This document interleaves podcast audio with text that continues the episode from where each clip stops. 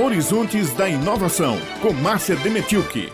Olá! Nessa semana conversamos com o professor doutor Ideu de Castro Moreira, presidente da Sociedade Brasileira para o Progresso da Ciência. O tema que destaco dessa entrevista para a coluna Horizontes da Inovação de hoje é a pesquisa e a ciência voltadas para o combate ao Covid-19. Embora uma pandemia esteja ocorrendo e seja evidente a importância da ciência para o combate a essa doença, Ideu de Castro observa que a valorização da ciência é relativa e ainda há o desrespeito quanto às orientações dos organismos de saúde. Aí tem vários aspectos. Embora alguns setores ainda da sociedade brasileira não respeitem as indicações, as orientações que vêm dos organismos científicos, dos organismos internacionais de saúde, por exemplo, nós estamos vivendo um momento que seria fundamental ter o isolamento social. E às vezes a gente vê discursos contrários a isso e a população, às vezes, uma parcela dela,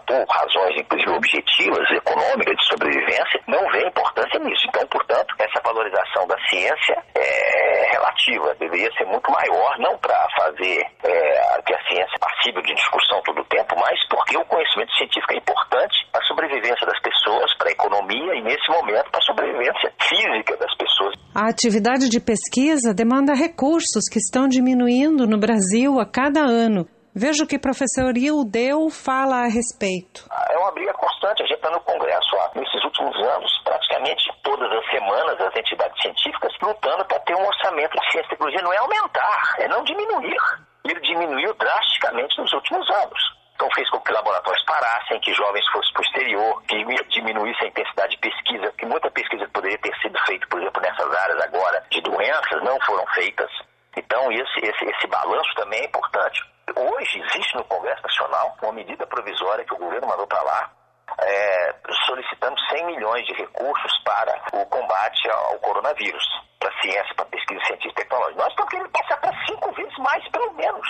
Porque tem muito recurso do, do chamado Fundo Nacional de Desenvolvimento Científico e Tecnológico, são 4 bilhões e meio esse ano que estão congelados outras destinações que o Ministério da Economia usa, mas não para ciência e tecnologia como deveria ser, por lei. Mesmo com essas dificuldades, o presidente da Sociedade Brasileira para o Progresso da Ciência afirma que cientistas brasileiros estão apresentando respostas rápidas para a sociedade com relação ao coronavírus. Muitas universidades, pesquisadores, técnicos estão se desdobrando, estudantes nesse momento, estudantes de pós-graduação, às vezes até perdendo bolsa de mestrado e doutorado, que estão trabalhando intensamente nesse enfrentamento. Claro que é uma coisa tão vasta que cada universidade grande no Brasil, pública, tem feito muita coisa, né? desde a produção de material, a imaginar novos tipos de equipamentos que são fundamentais, porque as equipes de profissionais de saúde no Brasil estão sofrendo não tem equipamento básico de, de sobrevivência, de segurança, tipo máscara adequada. As UTIs no Brasil que estão ficando cheias também estão, primeiro, o número de leitos é pequeno em relação ao que deveria ser. Os instrumentos para isso são pequenos, o pessoal não é, às vezes não tem pessoal preparado adequadamente, então tudo isso faz com que a luta seja muito difícil. Mas essas instituições estão se desdobrando.